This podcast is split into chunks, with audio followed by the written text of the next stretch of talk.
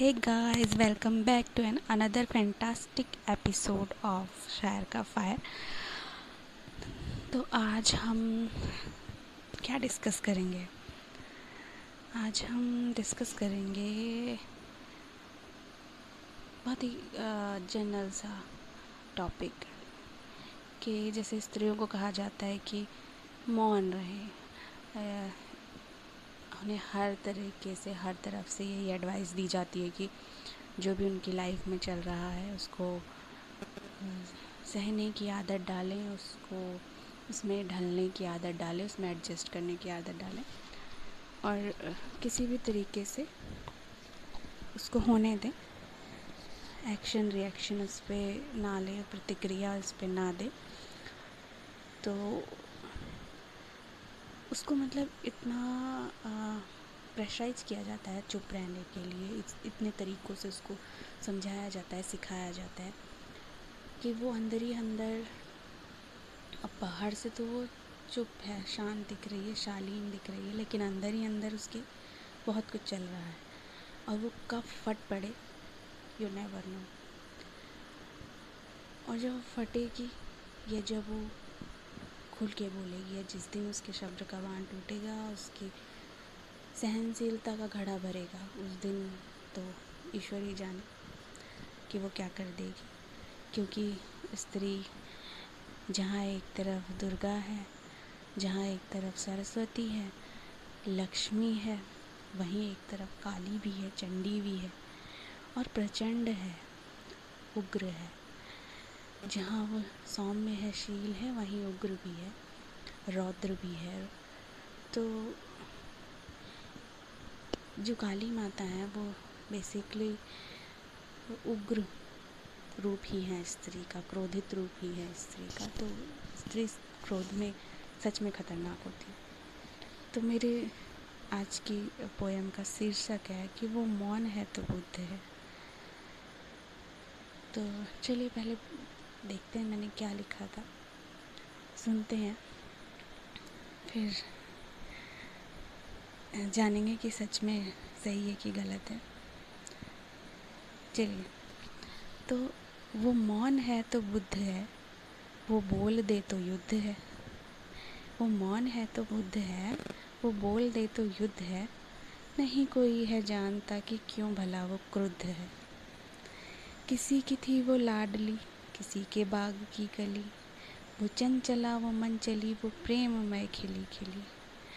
वो ठगने को उसका सुंदर मन थी, तूने चाल यूँ चली। उसे लगा कि सारी उम्र कटेगी तेरे संग भली। वो सत्य है, वो शुद्ध है, ठगी के वो विरुद्ध है। वो मौन है तो बुद्ध है, वो बोल दे तो युद्ध है। वो त्याग सारे अपनों को निकल पड़ी तेरी गली। वो लांगते ही तेरे घर की दहलीज आँखें उसकी यूँ खुली कि वो तो कोई और था थी जिसके रंग में वो ढली और ये तो कोई और है उसकी हर बात जिसे खली। वो सौम्य है तो मुग्ध है, पर बेवफा से शुद्ध है। वो मौन है तो बुद्ध है, वो बोल दे तो युद्ध है। पर ये क्या कितनी बड़ी गलत फहमी उस मूढ़ ने थी पाल ली। ये तो स्वावलंबी सामर्थ्यवान नार है। न चढ़ सकेगी तेरे स्वार्थ की बलि। स्वयं के अधिकार पाने हेतु जो उसने गरज के हुंकार ली तो कथित पुरुष प्रधान बुद्धिजीवियों के मध्य मची गजब की खलबली। वो भावनाओं से रुद्ध है, पर प्रखर भी है, प्रबुद्ध है। वो मौन है तो बुद्ध है, वो बोल दे तो युद्ध है। और नहीं कोई है जानता कि क्यों भला वो क्रुद्ध है। तो इस पोएम को लिखने का मेरा उद्देश्य यही था कि बहुत सारी सिचुएशंस में जब कोई स्त्री मौन हो जाती है किसी धोखे की वजह से, किसी मजबूरी की वजह से, या अपने ही भाव, भावनात्मक स्वभाव की वजह से ममतामयी स्वभाव की वजह से। तो आपको उसको उसकी कमज़ोरी नहीं समझना चाहिए, आपको उसको मूर्ख नहीं समझना चाहिए और आपको उसको पोक नहीं करना चाहिए। आप ये समझ जाइए कि वो इस समय तैयार हो रही है अपना सबसे अधिक खतरनाक वर्जन बनने के लिए। तो किसी को इतना भी मत सताइए कि वो मौन हो जाए। और इतना भी मत उकसाइए कि वो एकदम क्रोधित स्वरूप में बाहर आ जाए। सम्मान करिए, सम्मान पाइए। यही रूल है जीवन का गिव एंड टेक क्योंकि हर छोटी से छोटी, बड़ी से बड़ी चीज़ की कीमत होती है। बिना कीमत चुकाए कुछ नहीं मिलता। ये मेरा एक्सपीरियंस है लाइफ का, कि बिना किसी भी चीज़ की कीमत चुकाए आपको कुछ नहीं मिलता।